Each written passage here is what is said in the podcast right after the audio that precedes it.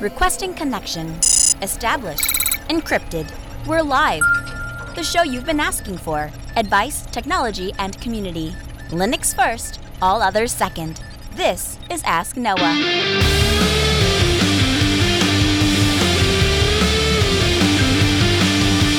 Live from Altispeed Technologies, the Ask Noah show starts right now. This is the show where we came to do all the things on Linux they said couldn't be done and take your questions on how to do the same. The phone lines are open this hour to be a part of the program. It is a free call, 1 855 450 Noah.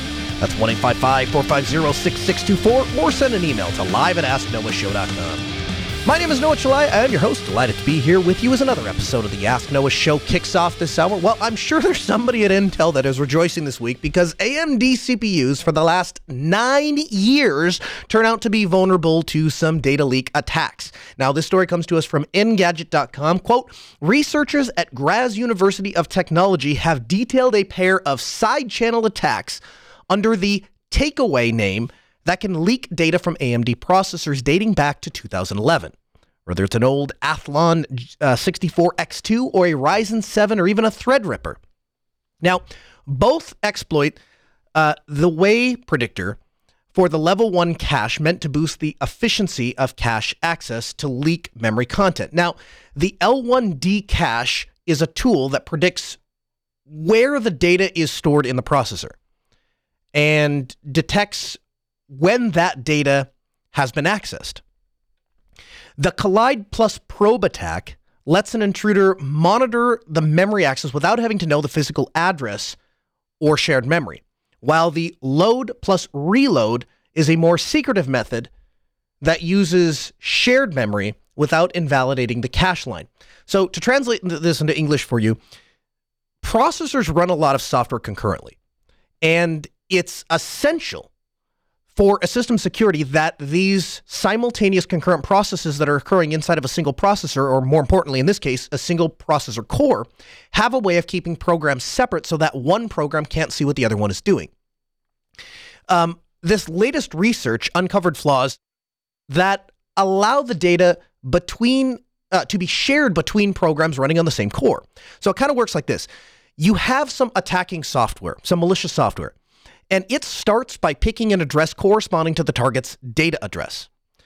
Then the attacker accesses the data stored in their copy, their version of the address, but that creates a link between the address within the cache and the way the predictor, er, and the way predictor, excuse me.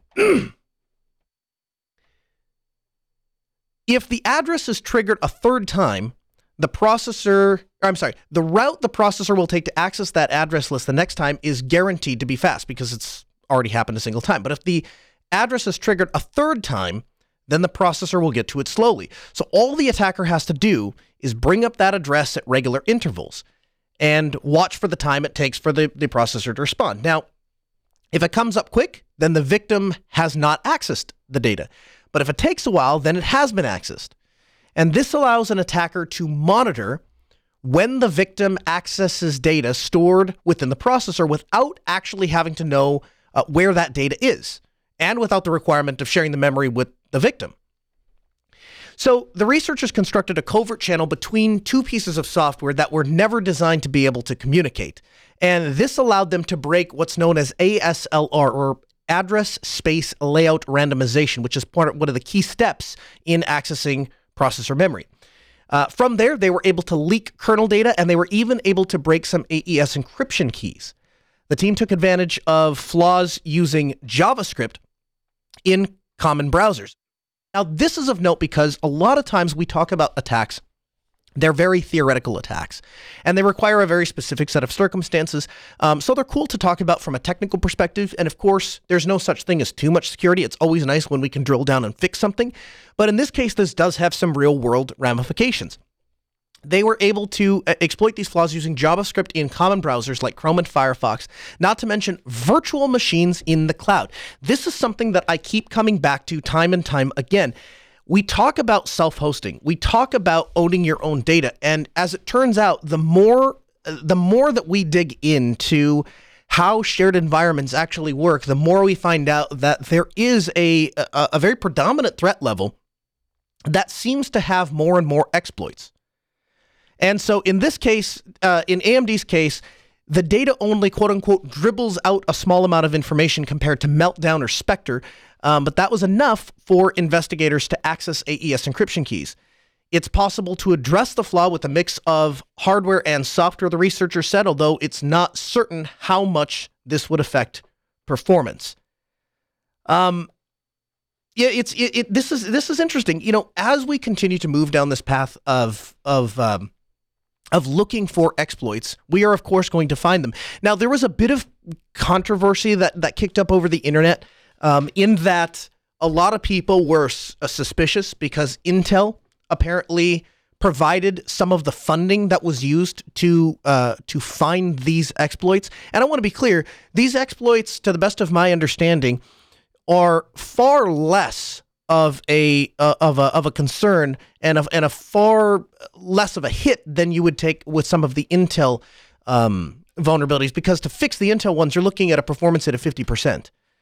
Um, and that doesn't seem to be the case here. So it and it also doesn't seem to leak as much memory or as much data. And so from that perspective, AMD is still kind of ahead of the game. But I think it's important to note that these threat vectors exist. We are just now paying people to dig really far to try and find these things and then to try to patch them. There was also some controversy because um, the uh, the research team apparently discovered this back in August of 2019 and had tried to alert AMD to this and said, "Hey, you have some some problems." And of course, this goes through a process called responsible disclosure. The idea being, you could, as a security research firm, just spin up a website or a blog and say, "Here, here's what we found, and uh, AMD should fix this." The problem is that information lands in the hands of vicious attackers at the same time that it lands in the lap of the people who would like to fix the vulnerability so that the customers are not affected. And so to combat that, they go through a process called responsible disclosure in which they release those vulnerabilities to the company first and let the company go about the process of saying, okay, now we have a fix in place. Now you can go ahead and go public with this. Um, and so they were, they, you know, the researchers felt like they were dragging their feet and that AMD was very slow to respond. Uh, both concerns, as I looked into them, seemed to be a nothing burger. Uh, yes, Intel did fund, uh, did provide funding for this study, but so did a bunch of other firms, uh, about the other large technology companies, and also the money that Intel spent on this particular venture was also uh, spent to try to secure their own uh, their own processors. They were looking for threats anywhere, not just uh, an AMD threat. It wasn't like they were just sponsoring um, you know, research to try to get ahead of their competition. I'll, uh, like I say, I'm sure there's somebody at Intel that's very happy that they found this. Uh, they're just generally trying to make security better for everybody. Um, and so I, I, I, you know, I think this is again, it's an interesting thing. It's certainly not going to. It certainly still reinforces the idea that we exist in a place in where Ryzen and AMD is a real competitor to Intel. Now, I have talked to a lot of people that work in industry that work in places like Google and Amazon and eBay, uh, they are not quite as excited about AMD and Ryzen as as the rest of us are on the home user side. Um, when you start getting into the very high level, very mission critical stuff, um, they're not as reliable, and that's what I'm hearing from the people that work on these systems. But they have said that a lot of these larger companies are very much looking to move towards Ryzen because the the cost for performance is a lot less and they believe that a lot of these shortcomings can be worked out and they want to work them out and they're interested in working them out. Um, and so they're going to continue to go down that path. Uh, but you should just be aware that if, it, as it stands today, if you want to play with it in your home, or if you have a non-critical production machine that's at work that you use like your daily desktop drive or something like that that if it crashed you have all your data backed up you go to a different machine you can reinstall whatever it takes. Um, but if you have critical processes that have to be running 24 hours a day 7 days a week the, the industry standard is still intel and probably will be for some time. As we continue to find additional exploits and the ones that are being found in AMD seem to still pale in comparison to the ones found in Intel I think we're rapidly going to approach a point where we say, hey, we can get more performance for less money with better security. And if you compare and contrast this article with the one that we covered last week about uh, encrypted memory, you will see that AMD is beginning to is certainly taking the innovative lead in the IT industry, but following very close behind with reliability and performance. Again, 855 450 NOAH. That's 1 450 6624. The email live at asknoahshow.com. Kabavik in the chat room says, Oh, I, I, I it's a, there's a conversation occurring in the chat room. I thought maybe it was related to our uh, AMD discussion. Hey, there's a new open source messenger on the market. It's known as Session. Now, this comes to us from ititsfoss.com. Uh, it's a fork of Signal.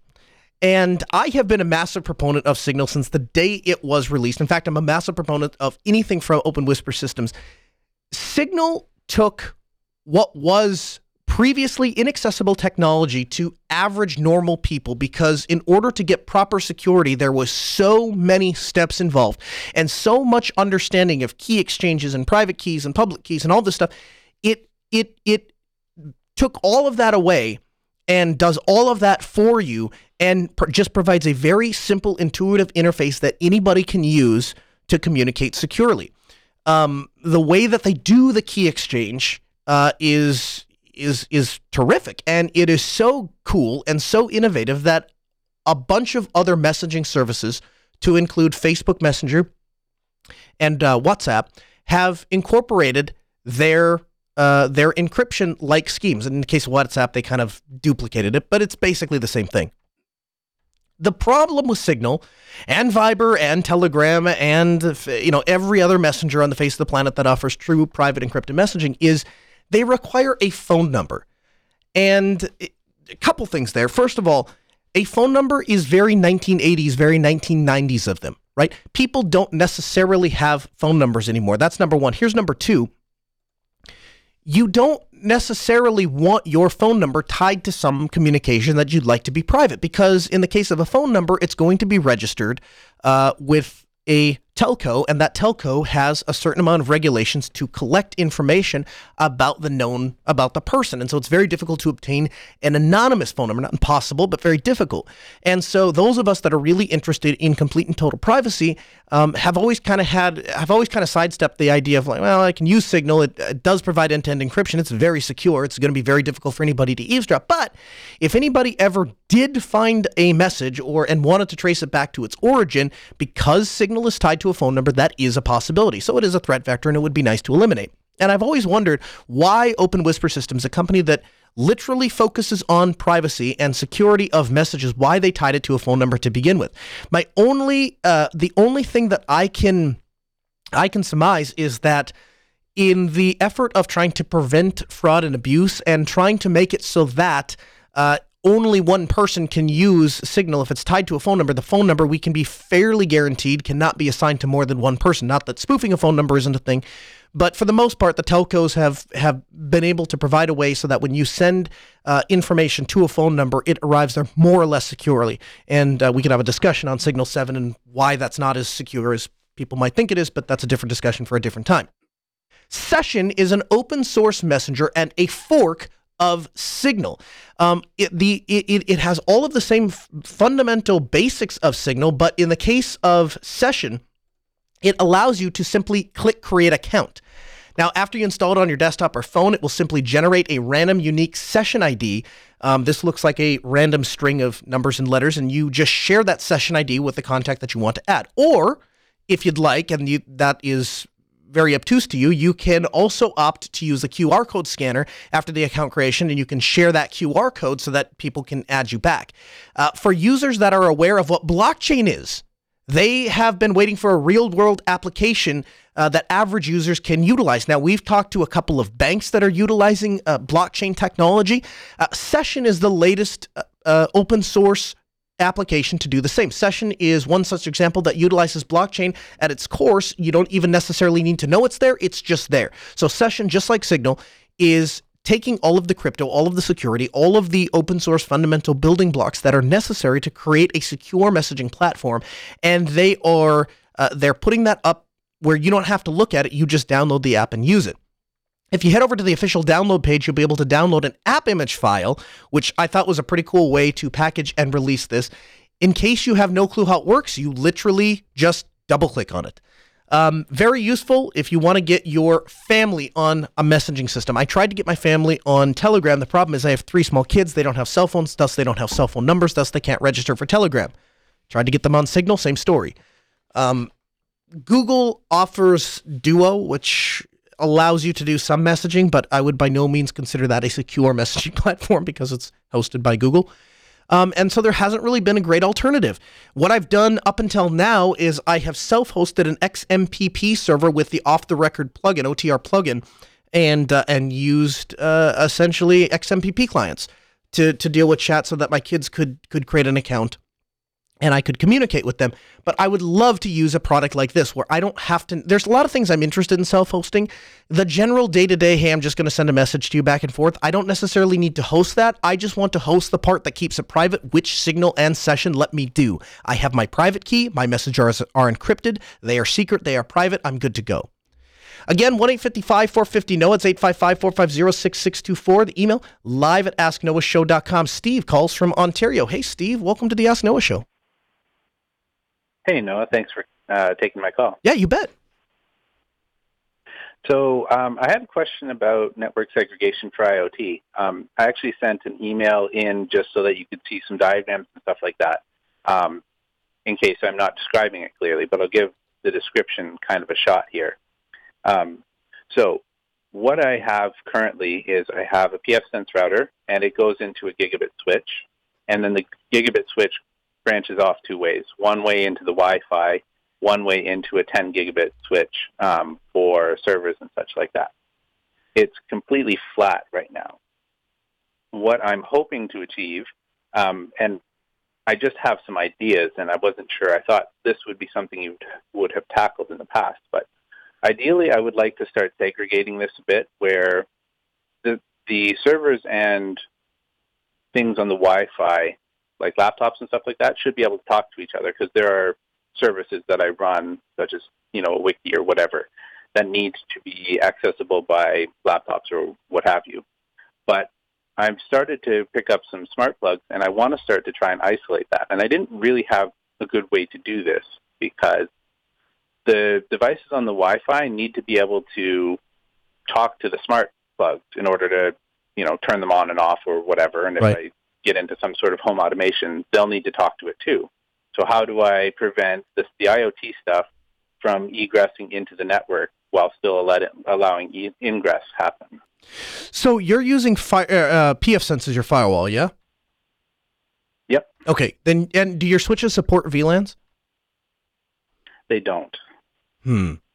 And you're trying to do this without repurchasing switches, right? Ideally, yes. Um, I also wasn't really sure how the VLAN would handle. Like, I'm not overly familiar, so if you mm-hmm. you know talk about how VLAN would solve this problem, because as far as I could see, I'm not sure how a VLAN would be allowed to enter another VLAN without return traffic. Right. You, you know what I mean? Like, I, I do. So, so the, the, I'll tell you. I'll just tell you the the cleanest, most straightforward way to solve this problem is this: at the pfSense level, you the the pfSense becomes the the the master of all of the networks, and you define each one of your networks and you break them out onto a separate VLAN. Um, and so you would have things like so in my house, for example, I have the admin network, which has access to all of my servers and the and the management interfaces for my switches and so on and so forth. I have uh, a VLAN for voice, which is really not necessary anymore, uh, but I still have it for legacy purposes. I have a VLAN for uh, just general you know, family private traffic that has access to the file server, stuff like that. I have a VLAN for just access to the internet, and then I have a VLAN for IoT, which is I treat that thing practically like it's infested with COVID nineteen, right? Um, and and the way that the way that I deal with getting traffic in certain circumstances, not in not others, is what's known as inter VLAN routing. And so essentially, what you do is you create rules inside of the pfSense that when this IoT device wants to talk to this home automation controller, that that's fine. It can go in there and it can send traffic and it'll pass it to to this IP address, but it can't go anywhere else on that on that uh, you know family in my case family uh, VLAN. It can only talk to the automation server, can't talk to anything else. Um, the IoT devices, of course, have access directly to the gateway, so they can get out to the internet and they can do their cloudy thing. But they can't. It can't ever take any information from any of the other devices except the ones that I specify. And so I ran into an issue with my Honeywell thermostat, in which the Honeywell thermostat itself has some data metrics and stuff that it sends to to uh, to Honeywell, and I was able to say, okay, listen, you Honeywell thermostat, you can go ahead and talk to my home automation controller so I can adjust the temperature, and my phone, which is going through the internet, is going to be able to access that home automation controller, so that can talk to the internet. But Honeywell thermostat, you're no longer allowed to talk to the gateway because you send bad things, and I don't, I don't, I don't want you sending that information to Honeywell. So the only person you can talk to, the only thing you can talk to, is this home automation controller and I've set that up inside of pfSense uh, with inter VLAN routing. So that's the cleanest way to do it. If you wanted to get away with not buying switches, um, the other thing that you can do, you mentioned in your email here, I see you, you talk about, you say, hey, is there something I could do maybe with VMs? One of the one of the other things, and I haven't, I mean, I'm going through this on a phone call, but the other way that you could do it is with something known as router on a stick. And I there there should be a way in which you could uh, essentially create a, a, a separate pfSense instance for your uh, for your IoT stuff, and then selectively route packets back into your main pfSense, which has access to your to your admin network. Um, as to the exact way that that would work out, I haven't fully thought through it. I'm just kind of thinking off the top of my cuff. Um, but but you know, if, I'm just looking at it from the perspective of if I had two businesses or two office buildings and I wanted to share uh, uh, certain devices and I wanted them to have certain access to the network, I would be able to create some firewall rules, or I could even set up a VPN and create some firewall rules within that VPN to say, these devices can talk to these devices on this network. In fact, we set that up for a clinic. They had a, a PACS system, a image system that was capturing medical images. And what they what the clinic wanted was they wanted to be able for the radiologist's office to access the PACS system, the image network, but they didn't want them to access anything else on the network. And so we created and they wanted it done over a site-to-site VPN. So we created a site-to-site VPN and created some firewall rules that basically said when this VPN comes in, it's able to talk to this specific part of the network and nothing else. Um, I also see in your email you talk about doing it with subnets. You can do it with subnets. Just understand that um, you know, if I'm sitting on the same physical, if I'm sitting on the f- same physical LAN or the same physical VLAN, huh, there's an oxymoron, and I have a device that wants to be malicious, um, it's it's going to keep the honest people honest as long as the Internet of Things device is doing what it's told to do network wise. That's fine. If one were to ever get compromised, though, and I sit there and I and I decide I'm going to change what subnet I exist on because I'm an attacker and I have access to this one thing, VLANs will prevent a person from being able to jump or at least to the extent that you haven't set up VLAN routing, will be able to prevent them from jumping. If it's just a subnet separation, um, there's nothing stopping somebody from just changing their IP address and their subnet mask to then talk to other devices that you didn't want them to talk to. Sure, that makes sense. Um, so, on the idea of a VLAN, yes. how do you handle um, how do you handle the Wi-Fi for that? So, my thought is like the smart plugs are obviously Wi-Fi, and you've got laptops that are Wi-Fi. If you're doing VLANs, mm-hmm. how do you have a, a router?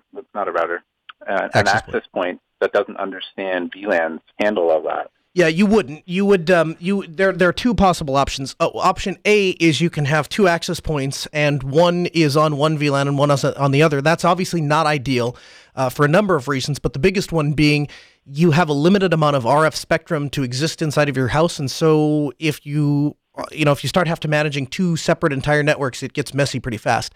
Um, the the right way to do it, or the cle- again the cleanest way, I shouldn't say the right way because there's a number of quote unquote right ways to do it, but the the cleanest way to do it is to use an access point like the UniFi UAPAC Pro that supports VLANs, and the way that that would work is you create a separate SSID for for each VLAN network.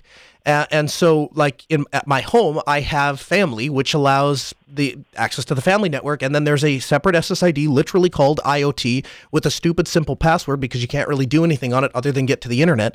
And the purpose of that network is specifically to allow uh, all of the little Wi-Fi devices to get on. Now, as as it relates to your laptop question, you know, your laptop is going to be connecting to the family uh, SSID, family VLAN, and inside of pfSense, there's going to be rules that say that that computer, that client has access to all of the network resources, whereas the IoT VLAN only has access to the internet and some very select resources on our admin network. Um, and and that will that those rules will be the same as if you plugged in a cable on, on, on VLAN 30 for in in my case, or if you just connected to the IoT uh, SSID. So here's a here's a related question then for you. Do you need a, a VLAN switch then if you have the if you have an access point that understands VLANs? And the thought is the Wi-Fi stuff would be segregated in a different Mm. based on their SSID.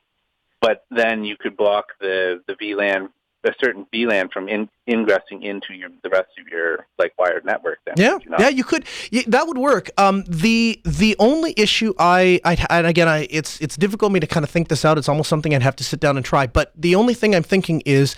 With, with pfSense, you know, if you use a smaller pfSense box that only has one LAN port on it, the way that that uh, Netgate tells you to uh, to to utilize that with VLANs is you send a essentially the single LAN jack becomes a trunk port, and then you break out your VLANs on your switch. If you if the pfSense is running multiple VLANs and it's it's spitting it and that's a trunk port into a switch, if it's an unmanaged switch, then your then the other clients wouldn't know which VLAN to associate with, so you'd never be able to plug anything into the switch unless it was something like you say an access point that separated back out. But that switch is only going to be a trunk switch. Uh, anytime if you had any wired clients, you'd have to come up with either you'd either have to have a second port on your pfSense router or you'd have to have a switch that can um, handle VLAN traffic. Interesting. Okay. That gives me something to think about. Um, if you have any links that you think would be helpful, I would uh, appreciate them being checked in the show notes. Yeah, yeah, you bet. I will include them in there. Thank you, sir. Yeah, thanks for your t- thanks for the call. Eight one eight fifty five four fifty Noah. That's 855-450-6624. The email live at asknoahshow.com. That's the that's the number to make your voice heard, add your voice to the conversation. I'll say this about VLANs and and and networking technology in general. I, we I have my own concerns about UniFi and their privacy. I really do. And I we talk about them on the show. I try to be as upfront and honest as I as I can be. But here's the truth prior to the past, you know, maybe seven, eight years ago, we did not have access to this kind of technology. If Steve wants to go out and in, in and, and and purchase the equipment that he's going to need to do this, you can pick up a switch that that supports VLAN traffic from UniFi for hundred dollars. You can buy a TP Link switch that supports VLAN traffic for like $50. You can go buy a used Cisco switch that supports VLAN traffic for like $100. And you can buy a brand new UAP AC Pro that supports uh, 802.11 um, AC and has VLAN support for like 150 bucks. The this is closing the technology divide undisputedly, and they're doing a fantastic job. And so, uh, you know, for all of the privacy problems that we have with UniFi and all of the complaints that I have with UniFi, the truth is that they have fundamentally opened the IT market and the network market up to people such that anybody can do these things. And I also one other thing I want to get in here. When you're I don't I have a problem with the Internet of Things from the standpoint that I don't like privacy being violated, but the way that Steve is going about approaching this problem is the way that you should go about approaching this problem. If you want to use a smart plug because it has a nice API and ties nicely into the system that you're you want to use and it solves a problem for you, go ahead and do that.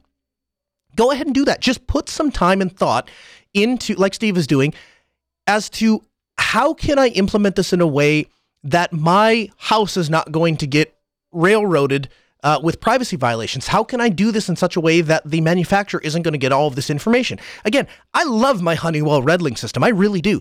The system talks internally uh, over RF. It does nothing else. But the truth is that they, because Honeywell is a company like every other company and they make their money off of data metrics, they have gotten to a point where they have their little internet connected gateway tries to send information out. And so I'm smarter than that. I'm 10% smarter than the device I'm trying to operate. And so I just tell it, you're not allowed to do that.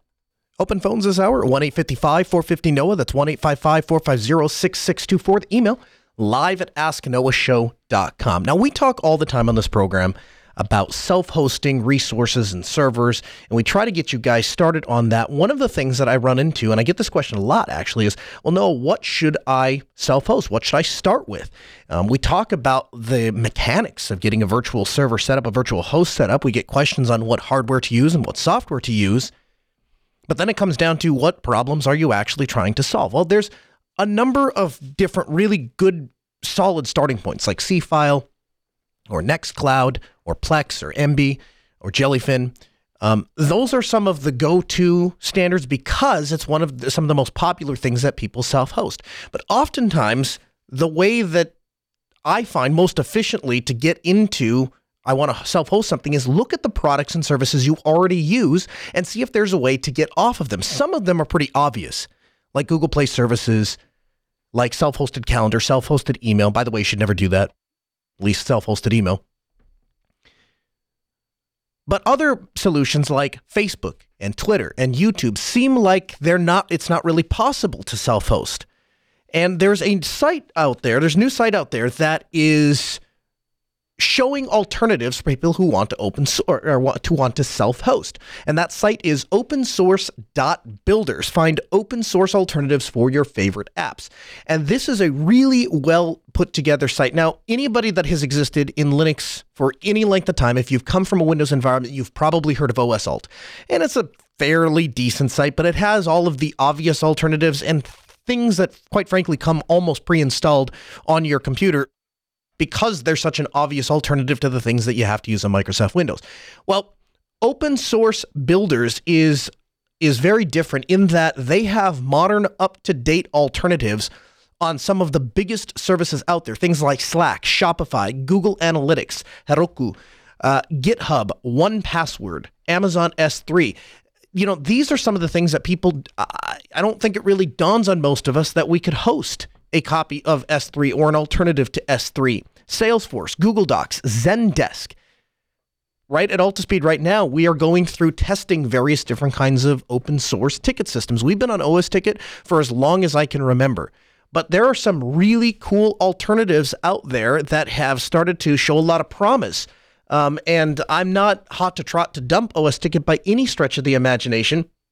But I have to say, I had our staff spin up uh, a copy Zammad and was taking a look at that, and it, it's pretty cool. Along with Helpy uh, and UVdesk are some of the ones that we're looking at, and these are all alternatives that are listed on opensource.builders. They also have alternatives for Google Drive, cPanel, Trello, uh, Intercom, YouTube, Zapper, Zapier, Typeform, Facebook, Instagram.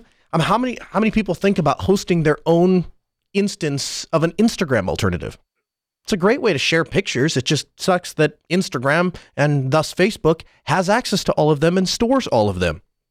And so if you're if you have any interest in self-hosting, again, it can be kind of a daunting thing to get started because you don't really know where to start. And so my suggestion is keep a keep a journal. Just keep, pay attention to what you use throughout the day. Hey, I jump on Facebook, then I go check my email over here, then I check my calendar over there. And then I use this service to send pictures of my cute kids to my wife.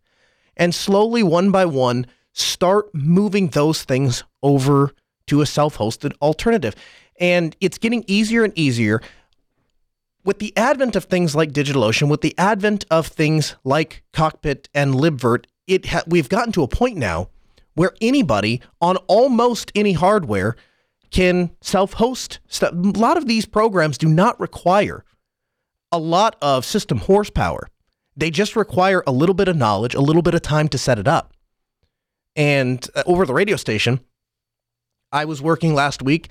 They have a, a very elaborate system, a content um, ingest system, I guess you could call it, that ingests content and then organizes and spits it out, some proprietary system. And using a number of different open source tools that I piecemeal together, I was able to build a better functioning system that actually had more features than the proprietary system, was more automated, cost less money, and there's no vendor lock in. And it's because I've become aware of all of these self hosted services. So if you have any interest in getting started with self hosting, you don't know where to start, head over to open source builders, uh, open source, excuse me, dot builders, and check out some of their open source alternative to popular apps. Again, open phones 1 855 450 NOAH. That's 1 855 450 6624. The email live at asknoahshow.com. Make your voice heard, become a part of the program. For the longest time on this program, I have said that one of the reasons I don't like iOS or Android, but one of the reasons that I fall down a little less hard on Android than I do iOS is because at the end of the day, Android at least approaches the mobile market sphere the same way that we were approaching the desktop market sphere back in the 90s, which that is to say, one manufacturer, one company makes a hardware device. Another company, like Microsoft, makes software to load on that device.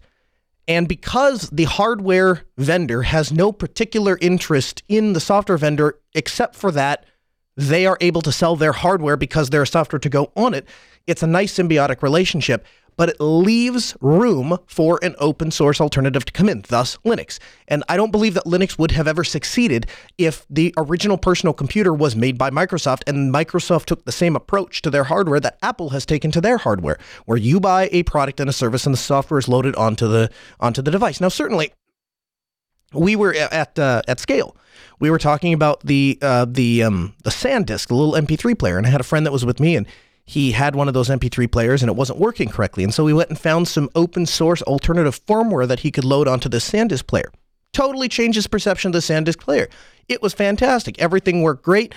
Uh, it stopped crashing on him. This was fantastic.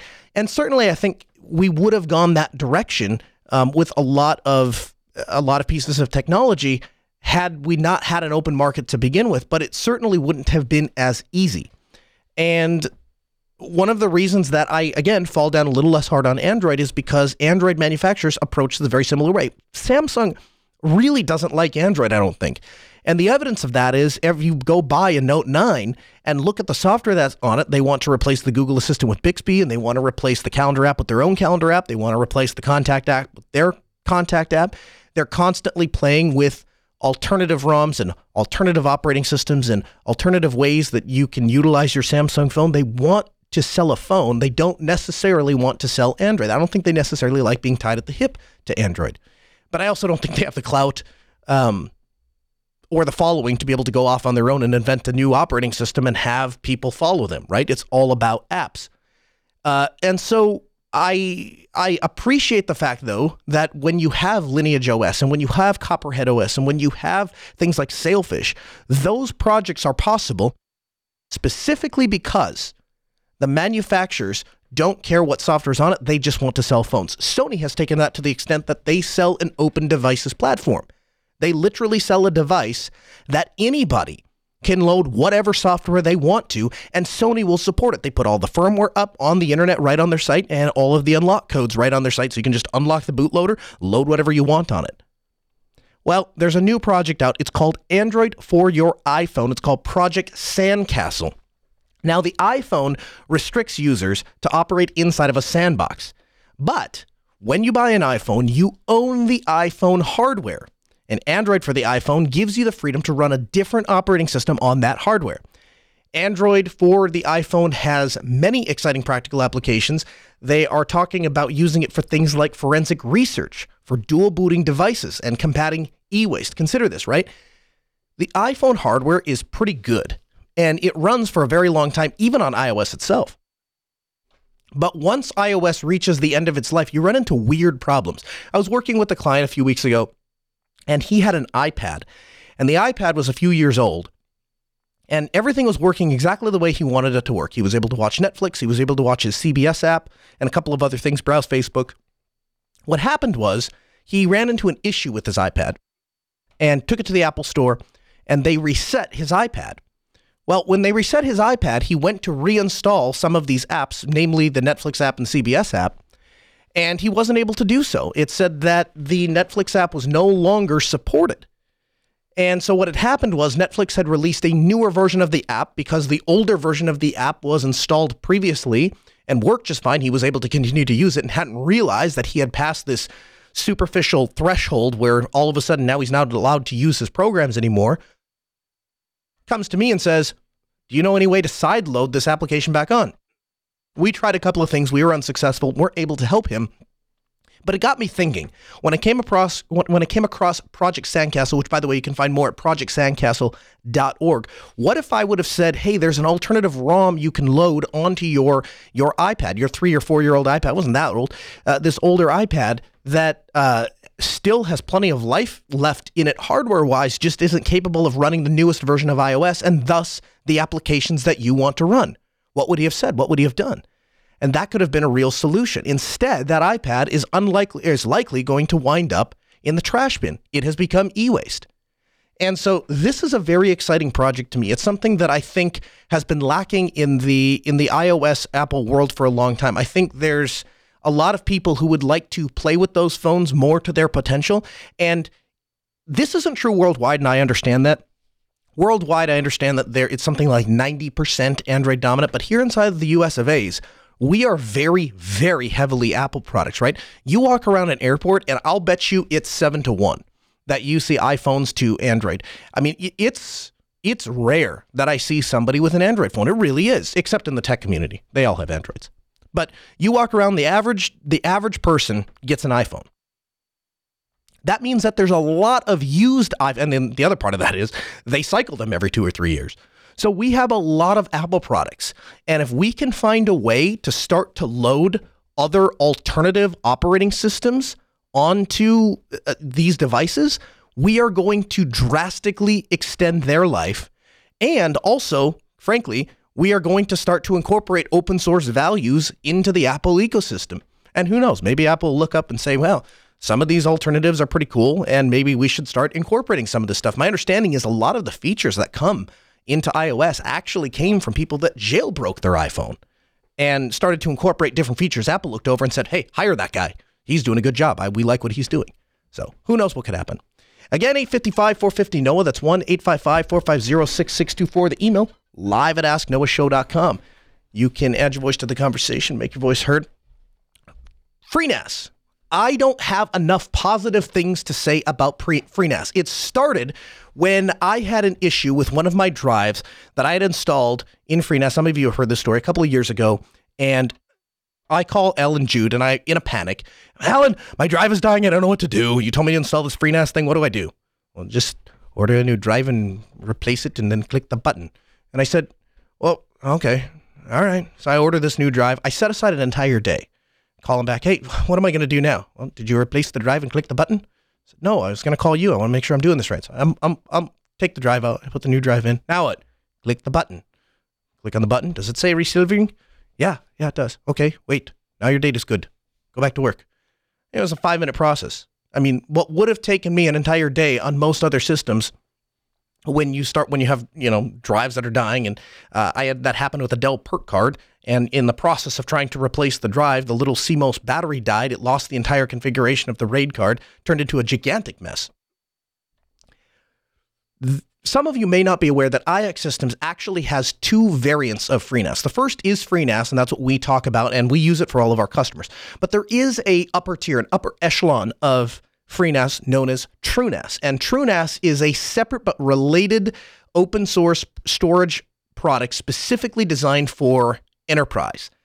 And FreeNAS being the open source free version with expert community um, support has led to the pursuit of innovations like plugins and VMs, so on and so forth. But TrueNAS is the enterprise version for organizations of all sizes that need additional uptime and performance, and they need enterprise grade support uh, and and they're going to run mission critical data and applications. For that, IX system has to run on specific hardware so that they can understand all of the ins and outs and understand all of the variables. And from the beginning, IX Systems, uh, this is from their site, from the beginnings, quote, IX Systems, we've developed, tested, and documented, released both separate products, even though the vast majority of code is shared. This was a deliberate technical decision, but from the beginning and over time, it became less of a necessity and more of just how we've always done it. Furthermore, to change to change it, it was going to require some serious overhaul on how to build package both products. Among other things, we continued to kick the can down the road. As we made systematic improvements to the development and QA efficiency over the past few years, the redundant release process became almost impossible to ignore.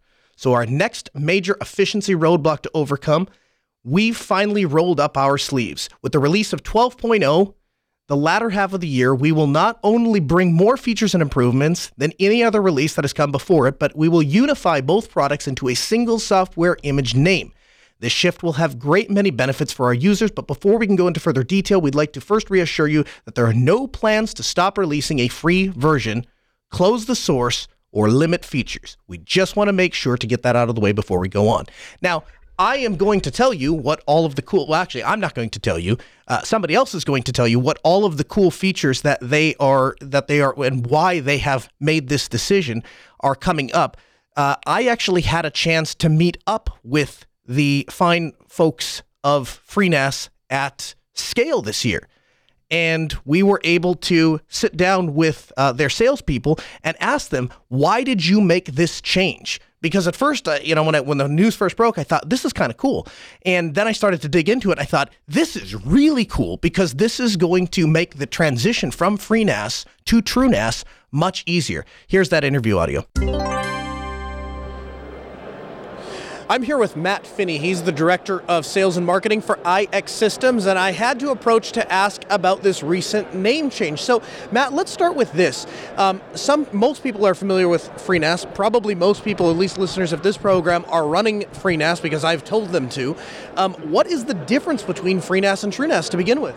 Well, FreeNAS and TrueNAS, the primary difference is TrueNAS is really the enterprise version of FreeNAS. So it's sold as an enterprise appliance, takes all the best pieces of FreeNAS the rock, stabi- rock solid stability that you're used to, um, and effectively turns it into an enterprise appliance, giving you functionality like high availability, uh, hypervisor certifications, and a, a, price point that's really appealing compared to a number of the other tier one storage vendors out there. And you're not going to be able to run that on just any hardware. That's something that is going to have to be very specific. Um, is is is that one of the other things that separates TrueNAS, and is that something people need to take into consideration? Well, TrueNAS, the enterprise platform, it is an appliance, and so we need to make sure we know what hardware is being run so that we can support it appropriately and get the performance that we would expect from the system. As you're moving in uh, to 2020, you guys have decided on a name change. Talk about that. What is the name change, and why did you choose to go down that route? Well, the name change is really merging FreeNAS and TrueNAS into a single family of products, which is going to be called TrueNAS Open Storage.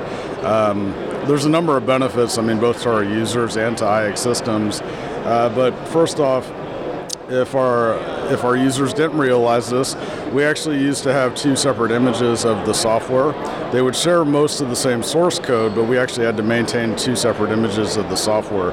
Uh, with uh, TrueNAS Core being released, uh, TrueNAS Core 12.0, when that is released later this year, we're actually going to share the same image across uh, TrueNAS Core and TrueNAS Enterprise. So there's going to be a lot of efficiencies gained within IX to just maintain one software image. It's going to allow our testing process to be a lot better and more efficient.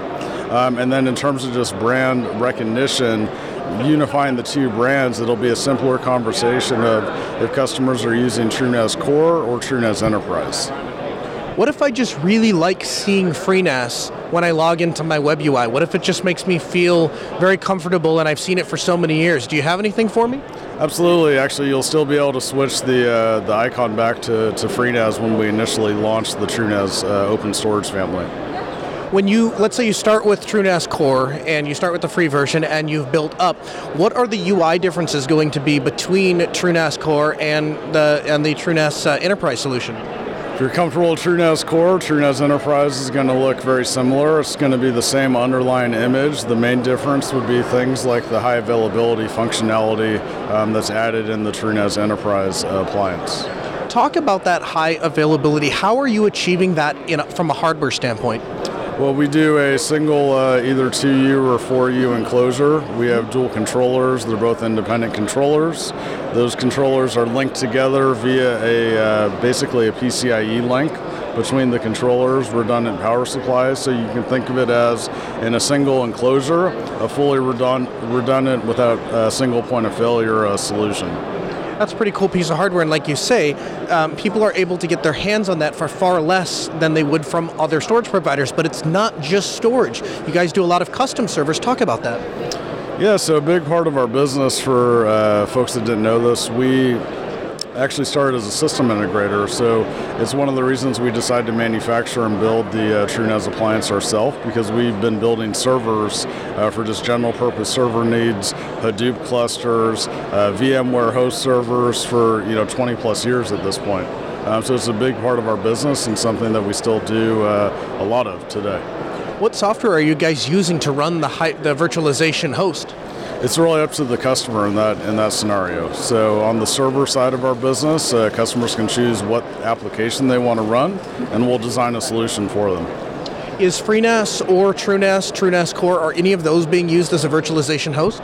They can be, and so you we you can integrate effectively bhyve uh, VMs within uh, FreeNAS or TrueNAS on either of the products coming up. So you can run VMs on our on either our uh, TrueNAS Core platform in the near future or uh, TrueNAS Enterprise. What is True Command and how is that beneficial? Uh, so True Command is really exciting. Uh, think of it as you could have a single pane of glass management. So True, True Command is a single pane of glass UI to manage multiple FreeNAS, TrueNAS, or in the near future, TrueNAS Core or TrueNAS Enterprise systems. So we wanted to have that platform where uh, you could have our open source users, but maybe they have an enterprise need, um, or maybe they want to replicate between our, our TrueNAS Enterprise and a TrueNAS Core open source uh, solution. And True Command allows you to basically uh, manage all those systems from the same UI. So it's designed to work with both the free open source version and the enterprise version because we have users that use both. How difficult is that for somebody to get set up, and what is the cost associated with True Command? Good news for True Command, uh, just keeping to our open source uh, mentality and wanting to make sure that we're offering free solutions for our customers. True Command is free to use um, up to 50 hard drives. So you can manage, uh, say you had five 10 drive uh, FreeNAS systems, you could manage those all for free under True Command. Once you get past 50 drives, we do licensing for 100 drive licenses, so it can scale, you know, as large as you need it to go. Matt Finney, I really appreciate you taking the time to come on. We appreciate the work that you guys are doing at IX Systems, and we appreciate the fact that you are trying to streamline your products, make it easier for the end user. Absolutely love everything you guys are doing. We'll get you back on the program real soon. Awesome. Appreciate it. Thanks. A huge thanks to Matt Finney for taking the time to chat with us at SCALE, and a huge thanks to everybody who came out to our meetup and uh, and hung out, and of course a huge thanks to Michael Hall for setting up GetTogether.community, a great community resource and the thing that we use to schedule the meetups. Now, a couple of things before we get out of here. Uh, our SCALE interviews are going to be available on our Minddrip Media YouTube channel. That's a channel where we release our video focused content. So we invite you to check that out. Of course, we'll have links in the show notes at podcast.asknoahshow.com. Uh, also, we are finished uploading our Red Hat Summit interviews. Those will be available uh, there as well, um, as well as our future how to tutorials, those kinds of things. So please make sure to check that out. Now, as of today, there is a call for speakers at South East Linux Fest, uh, my probably my favorite conference to attend. Now you can find out more at southeastlinuxfest.org, but the announcement says that they are looking for a call for speakers. So if you have an interest in speaking, I highly recommend you come out and hang out. We have a, we, that's the largest production that we do. We uh, we set up a big table, we stream the event, uh, we do a live show right from the show floor. We get interviews. It's a great time, one of the best community events out there. Now we've been asked by an increasing number of people if we'll be holding, or uh, excuse me, this from their side. We've been asked by an increasing number of people if we'll be holding SELF due to the coronavirus outbreak, as several major sporting events are already canceled or being held in empty arenas. In addition, there are confirmed coronavirus cases in the greater Charlotte region, including several people who have tested positive and were unaware that they were positive while transiting through Charlotte Douglas International Airport. Despite this, we do not anticipate any disruption to the SELF 2020 event from COVID 19. Few things to keep in mind, they say. COVID 19 is similar in transmission to in seriousness to a bad seasonal flu. So we expect, like the seasonal flu, to have to have it ease up with warmer weather, and we expect June in North Carolina to be very, very warm. If you're at risk, by all means, stay home. In the unlikely event that COVID 19 is still kicking around by the time SELF happens, we'll be make sure to have stockpiles of disinfectant, hand cleaning supplies, and make readily available throughout the conference venue. The same common sense practice applies. Do always uh, do apply to reduce the transmission. Cover your coughs, your sneezes, wash your hands frequently, and always wash your hands before touching your face. And I'll add in there or eating. Uh, I just got back from SCALE, met with a bunch of people, hung out with a bunch of people. As far as I know, none of us have coronavirus. So, uh, yeah, you should definitely not let coronavirus prevent you from coming to South 2020. Hey, that's it for this episode of the Ask Noah Show. We'll be back next week with more information. Head over to wiki.linuxdelta.com. We've got a lot of great submissions. We're still asking people to come on there. I had a couple of people send some emails asking, hey, can you pull site content from my site? Yes, absolutely. Send the email to live at asknoahshow.com. If you don't have time, uh, to go on and create it, just send it. We'll have one of our producers do it. The Ask Noah Show continues next Tuesday at 6 p.m. Central. Huge thanks to Sarah R. Call Screener, JTR producer. This hour of the show may be over. There's plenty more content for you at AskNoahShow.com. We'll see you next week.